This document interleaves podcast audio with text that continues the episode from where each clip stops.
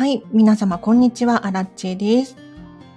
このチャンネルは、こんまり流片付けコンサルタントである私が、もっと自分らしく生きるためのコツをテーマに配信しているチャンネルでございます。ということで皆様いかがお過ごしでしょうか？アラッチはですね、今日、昼まで寝てました。いや、もうなんか昨日くたくたになってしまって、お腹も空いてたんですけれど、夜中にお腹いっぱい食べたら、睡眠の質が悪かったんでしょうね。昼間に寝てましたね。はい。ということで、今日もライブ配信、お片付けの質問を答えますということで、もしね、お片付けに関するお悩みや質問などございましたら、コメント欄でお気軽に教えてください。まあ全部が全部答えられるかって言ったらちょっと、あれですけれど、できる範囲で答えていこうと思います。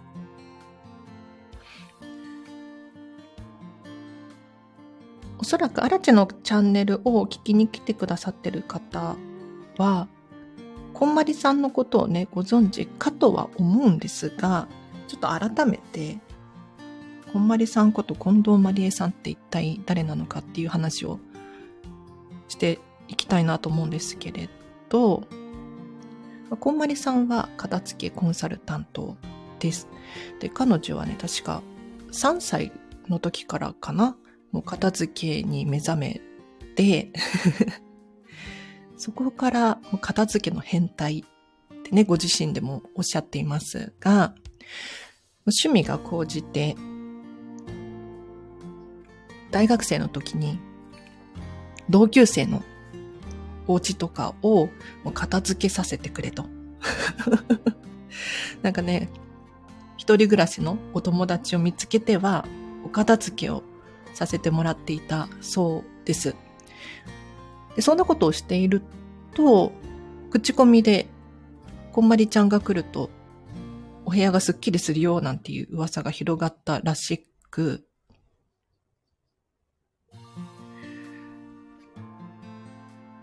有料でもいいから片付けをしてほしいっていう人がどんどん増えてきてしまったんですって。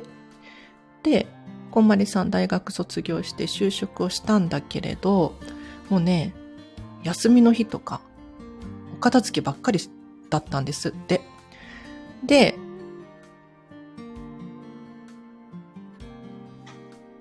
会社を辞めて、お片付け一本で、個人でやっていくんですけれど、それでもね、忙しくて、予約が取れない状態だったんですって。で、そんな中、予約が取れないすぎるから、本を書いてほしいっていう お客様がいたんですって。で、そこから本を書いて、で、皆様ご存知かもしれませんけれど、人生がときめく片付けの魔法っていう本が出版されたんですね。で、この本が、今、世界中で売れていて、確かね、発行部数がなんと1400万部。すごくないですか？あの、ミリオンセラーどころじゃないんですよ。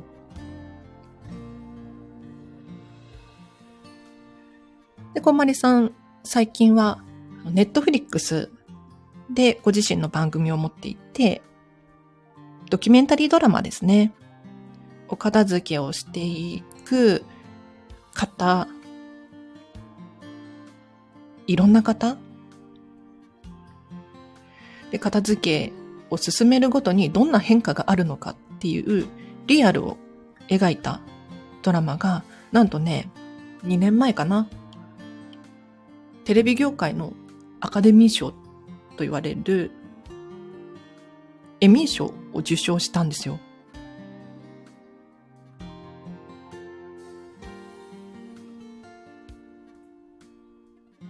これ日本人でかなりすごいことで、あんまり日本では話題になってなくて残念なんですけれど、まあ、要するに世界でも認められているお片付けの方法が、こんまりさんの考えたこんまりメソッドだよっていう今ね、質問がないので、こんまりさんって一体どんな方なのっていう話をさせていただきましたが、あらち勝手に喋っちゃってますけれど、もしね、聞いている中でふと質問が湧き上がってきたりとかすると思うので、コメント欄で教えてください。できる範囲で答えていこうと思います。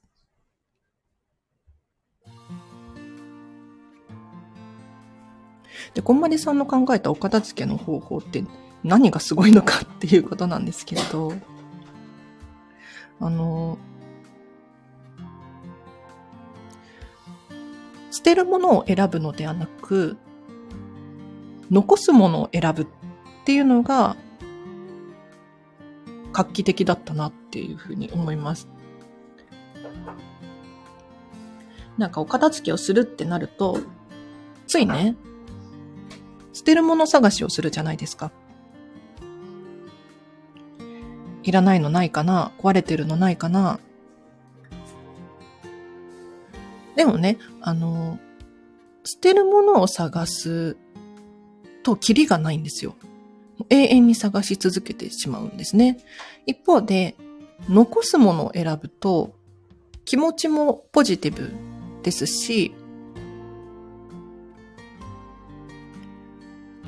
持っているものの中から選んでいくので、これは終わりがあるんですよ。これ不思議なんですけれど。なので、今ご自身が持っているものの中から、本当に大切なものを残していく。そうすると、自然とそうじゃないものが離れていく。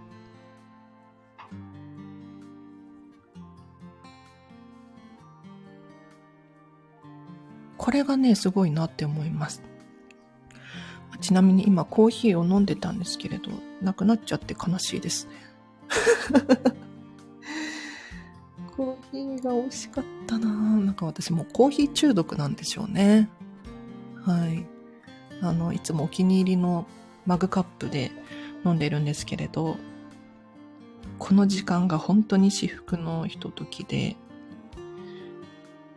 だいたいね、前日の夜から、よし、明日はコーヒー飲むぞ。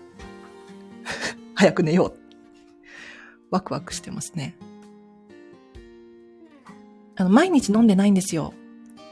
かつてはね、毎日のように飲んでたんですが、アラチェがコーヒー中毒だっていうことに気がついて、これ何が悪いのかっていうと、えっ、ー、とね、コーヒー中毒とかカフェイン中毒って調べていただくと、出てくるんですけれど、カフェインって取りすぎると、まあ、お酒とか甘いものと同じで、体が慣れてしまうんですって。で、カフェインによる効果ってね、メリットってたくさんあるんですけれど、本来、そのカフェインのいいところが、カフェイン中毒っていうか抵抗性っていうのかな。慣れてしまって、いい効果を得るためにもっともっとカフェインの摂取量が必要になってきちゃうんですって。なので、アラチは3日に1回か2日に1回くらいかな。コーヒーとか、あとお茶系ですね。チョコレートとかもそうなんですけれど、カフェインが含まれてるので、なるべく控えています。高ひよさん、こんにちは。ようこそ。ゆっくりしてってください。あの、家事しながらとか、お片付けしながらとか聞くと、はかどるらしいですよ。あの特にアラチがおすすめなのは、ゴミ袋を片手にこの配信を聞くと、はかどるっていう方がね、いらっしゃったのでおすすめでございます。で、このね、アラチのお気に入りのマグカップ。これは、これちょっとかお話ししましょうか。皆様もね、お気に入りのものっていうのがね、いくつかあると思うんですけれど、アラチもこのマグカップにすごく思い入れがあります。これはかれこれ、8年くらい使ってるんじゃないかな。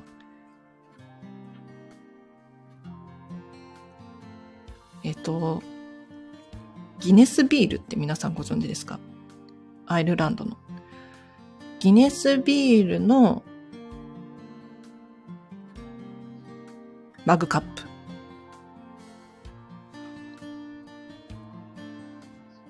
これなんでお気に入りなのかって言ったら、えっと、8年、9年くらい前かな、アラチェがアイルランドにワーキングホリデーでってたんですよね。1年くらい住んでたかな。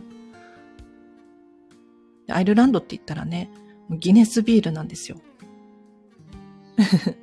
みんなパブでギネスビールを飲んで、平日の昼間からね、アイルランド人は飲んでましたね。すごいですよね。で、ほとんどね、みんなギネス飲むんですよ。半分くらいの人かな。もちろんね、あの黒いビール以外にも黄色いビールとか売ってるんですけれど、やっぱりね、ギネス人気なんです。で、アイルランドって、あの、なんだろう、ビールを飲む習慣があるんですけれど、おつまみ食べないんですよ。だから、ギネスみたいな、本当に重たいビールを、ちびちび飲みながら、で、土日とかになると、近所の人たちが楽器を持ってパブにやってくるんですよ。で勝手に演奏会が始まるんですね。で、それは、もちろん、勝手に始まるので 無料なんですよ。うん。で、たまにね、差し入れでビールを誰かが、ミュージシャンの方たちに、ミュージシャンって言っても、あの、本当に近所の方たちなんですけれど、差し入れてて。で、私たちはギネス片手に、パブの雰囲気を楽しみながら、お友達と喋ってっていう思い出があるんですが、日本に帰る前に、やっぱりギネスグッズが欲しいなと思って、お土産屋さんにね、たくさんあるんですよ、ギネスグッズが。本当にいっぱいある。でその中でも、マグカップっていうのはね、人気みたいで、いろんな種類があったんですよね。で、その中で選んだのが、この今持ってるマグカップなんですけれど、何がいいかって、日本にはまずないサイズなんです。これペットボトル1本入るんですよ。500入れても余裕くらいのサイズ がある、結構大きくて重たいものなんですけれど、だからね、マグカップとして使ってるんですが、スープ入れたりとか、して使うこともありますね。で、多分20ユーロぐらいだったと思うんですけれど、当時の価値で言った2500円くらいでかな。丈夫なんですよね。うん。だってもう8年くらい使ってるので、全然欠けてもいないしね。色も褪せてないし、いいものを買ったなぁなんて思うんですが。この子がアラチェのお気に入りのマグカップでございます。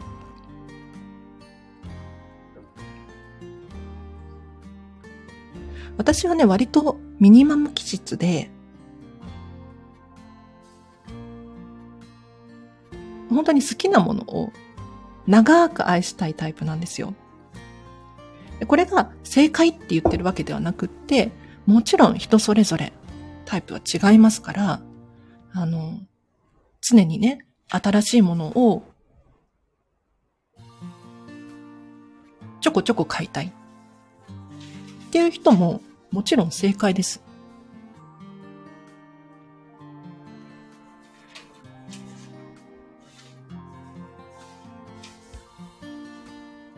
ダルチェがね、なんでこんなにミニマム気質なのかって言ったら、あの、こんまりさんに怒られそうだけど、すごいめんどくさがり屋なんですよ片付けが終わって本当に気がつきましたね。私って管理するの苦手だわっていう。あ、らち勝手に喋っちゃってますけれど、質問などございましたらコメント欄で教えてください。で、めんどくさがりが過ぎて、本当に何にもしたくないんですよ。何にもしたくないって言ったらちょっと語弊があるかな。あのね、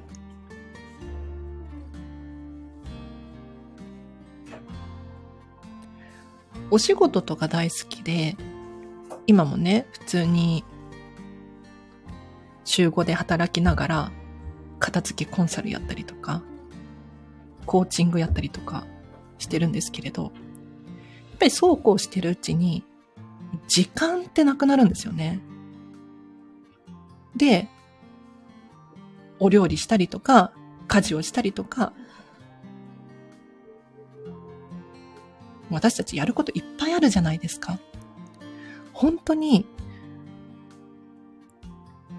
1日24時間あって、じゃあ自分が使える自由な時間ってどれだけあるかなっていうのを見てみると、結構少なかったりするんですよ。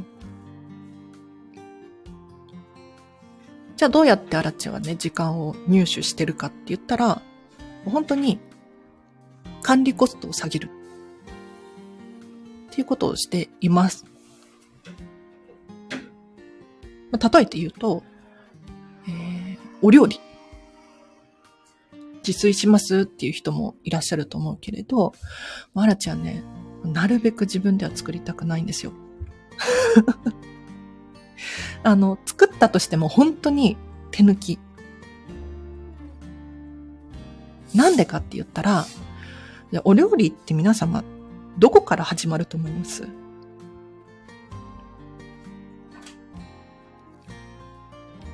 アラチャは、お買い物から始まると思ってるんですけれど、スーパーに行くお買い物する。帰ってくる。買ってきたものを冷蔵庫に収納する。で、お料理をし始めて、お料理をしたら、やっぱり、鍋とかフライパンとか使うから、洗い物が出ますよね。で、それを洗う。食器も洗う。で、洗ったものを収納する。そう考えると、お料理をすることによってかかるコストってすごく大きいんですよ。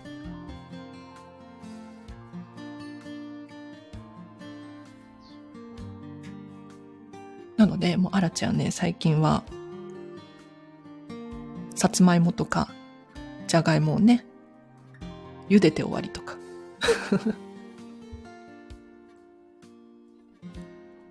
卵くらい茹でるかな。あとは納豆食べて、サバ缶とか。そんな感じですね。食器棚が古くなってきたので新しいものを買おうと考えています。高弘さんいいですね。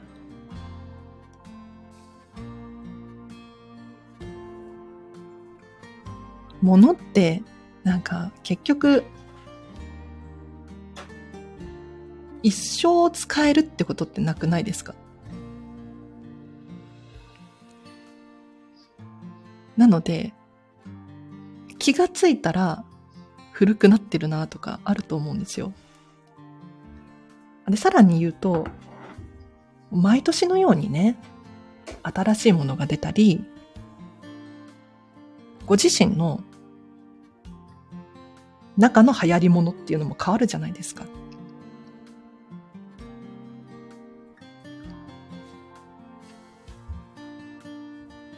ので、あの、どんどん変えていいと思いますね。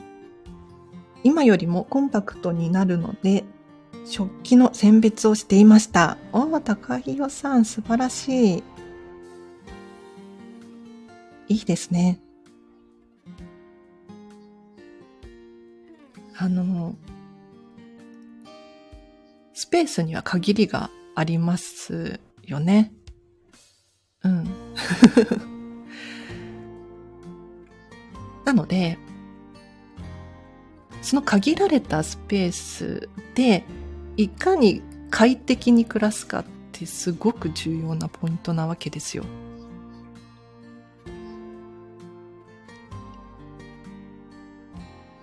あの、お洋服が大好きで、お洋服いっぱい持ってます。全部可愛くて、減らすことができません。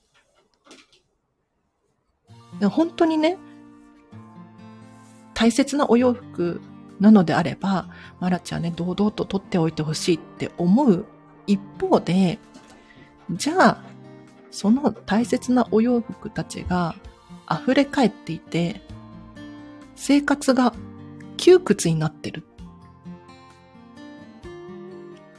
生きづらい状態にある。としたら、また話は変わってきます。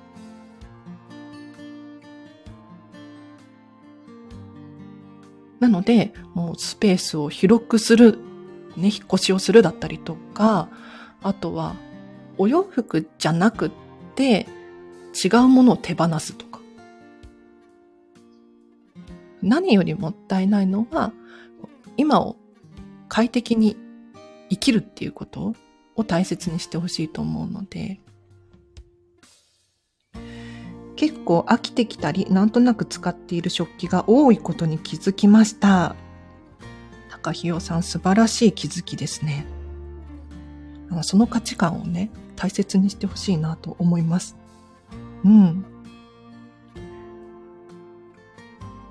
あの、実はお片付けって、本当に人それぞれ気づくことが違うんですよ。面白いですよね。全然気づきのポイントが違うので、あの、高ひよさんにとっての大切な価値観これをお片付けによってフォーカスしていただいて、今後、物を買うときだったりとか、注意していただいたらいいかなと思います。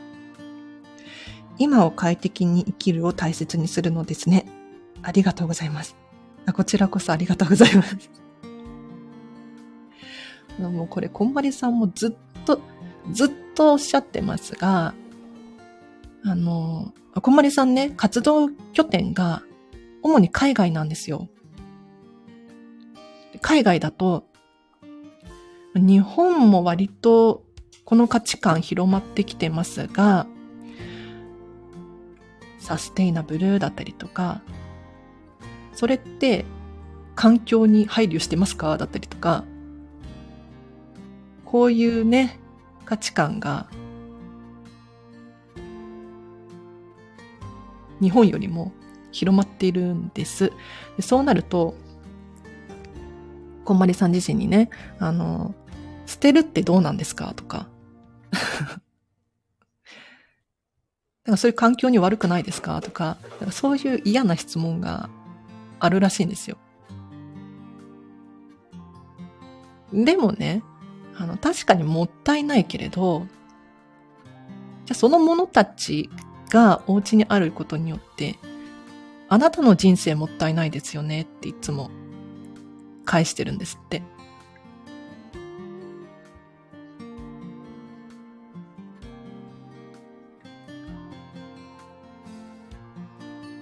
ね、あの、皆様も気をつけてください。あ、そう。あの、今この話をして思ったのが、日本ってまだ、まだ割と躊躇なく捨てれるじゃないですか。ゴミを捨てるっていうことね。けれど、今こう先進国的には、ゴミを減らそうっていう方向にシフトしてるんです。なので、あの、今のうちに捨てといた方がいいと思います。あわかんない。日本でもいつこの流れが来るかわからないですよ。本当に。だってね、プラスチックを減らそうとかって言って、ストローがないとか、えっ、ー、と、コンビニでもね、あの、ビニール袋が有料になったりとか、あるじゃないですか。今ね、あらち東京に住んでますけれど、無料でゴミが出せるんですよ。これもいつまで続くかわからないって思うと、ちょっとね、早めに手放しといた方がいいんじゃないかなと思いますよ。快適さと自分の好きなものを選んでいくと、ものすごく減らせそうなのですが、手放しても大丈夫なのかなと不安になります。なるほど。これはね、でもね、やってみるしかないんですよね。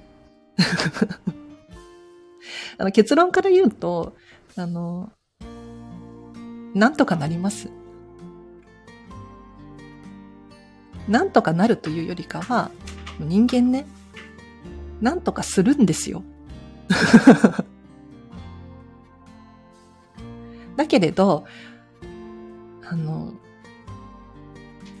捨ててみないとわからないんですよね。その価値観って。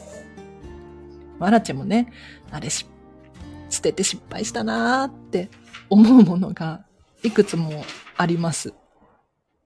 捨てなきゃよかったなって思うんだけれど、また買い直したりとか、あとは他のもので代用したりとかするんでね。うん。割と大丈夫です。あの、人って、もう、嵐の価値観だけれど、痛みを覚えないと成長しないなってちょっと思うんです。自転車の練習するじゃないですか。みんなね、こけたことあると思うんですよ。そうやって自転車乗れるようになるんですよね。お片付けも、捨てたら後悔するんじゃないかなとか、不安ありますよね。だけれど、それによって、じゃあ物がどんどん増えてきてしまうと、生きづらくなるので、ここはね、ちょっと心が痛いかもしれないですけれど、失敗してみる。大丈夫です。あのね、買い直せるものがほとんどです。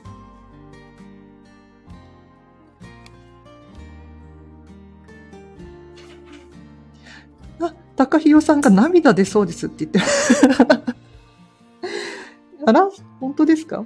不安だったので、ありがたいお言葉です。うん。なんとかなります。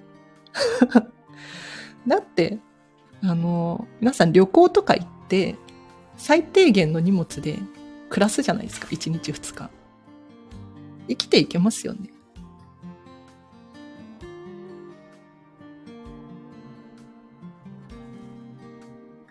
ね、アラちゃんもね、失敗したことありますよ。あの、例えば、これは失敗したって今でも後悔してるのが、あの、小学生の頃に水泳習ってたんですけれど、その当時、もらった、なんか、ちっちゃい症状みたいな。何メートル、何分何秒みたいな。なんか大会に出た時。あれ、すごい後悔してますね。捨てちゃったんですよ。もう写真も撮らずに捨てちゃいましたね。なんか、もう当時、その、過去なんていいやと思って。うん。私は今を生きてるし、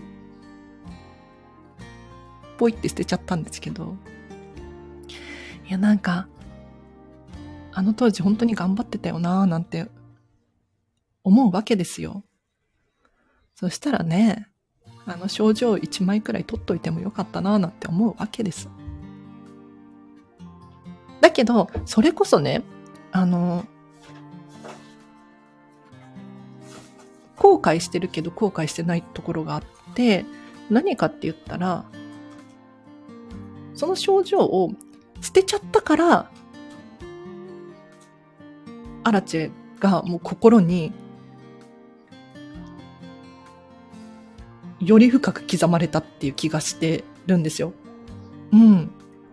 あれをなんとなく残しておいていたとしたら、ここまでね、思い出すことなかっただろうなって思うわけですよ。なので、後悔してるようで後悔してないっていうのかな。難しいですね。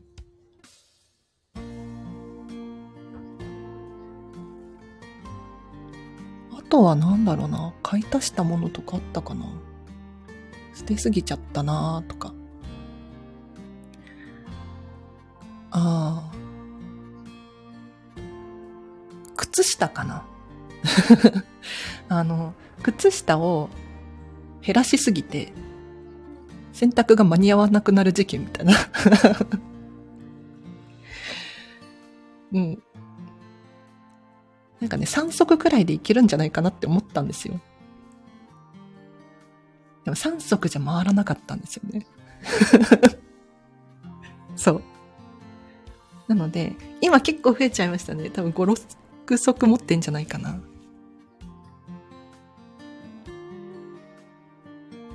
そういう後悔もあったりします。ずっとずっとスッキリしたお部屋で暮らしたいと思ってました。ああ、素晴らしい。できます。安心してください。だって片付ければできるもん。あの、あ、じゃあ今日これを話して終わりにしようかな。食器等は確かに買い戻せるし、まずは憧れのスッキリした空間にするためにやってみようと思います。その域です。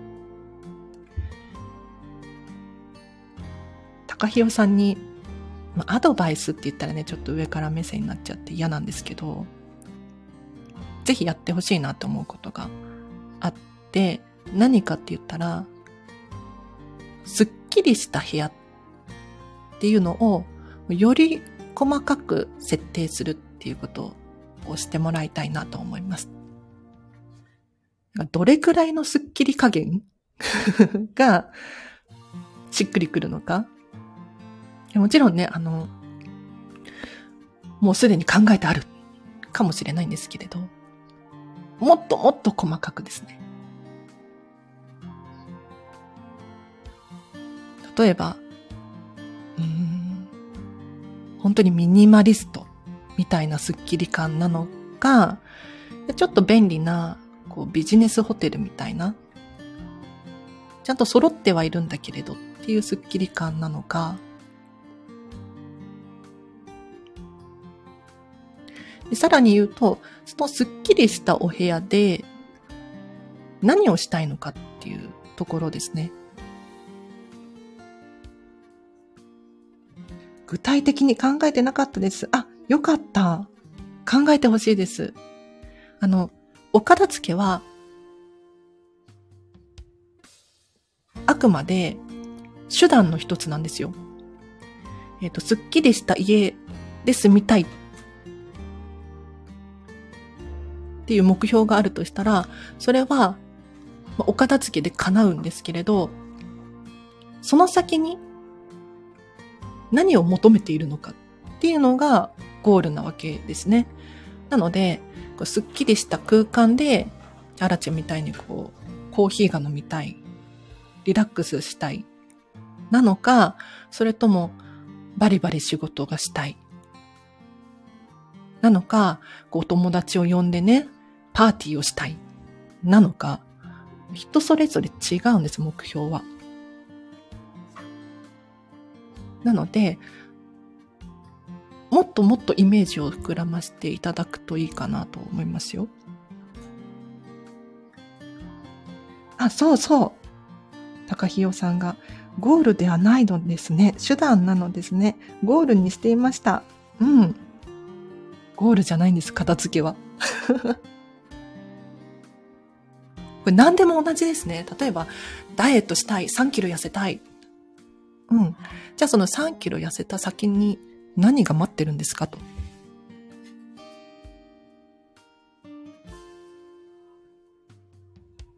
ただなんとなく3キロ痩せたいだけだと、ちょっとね、目標設定不足で挫折しちゃうと思います。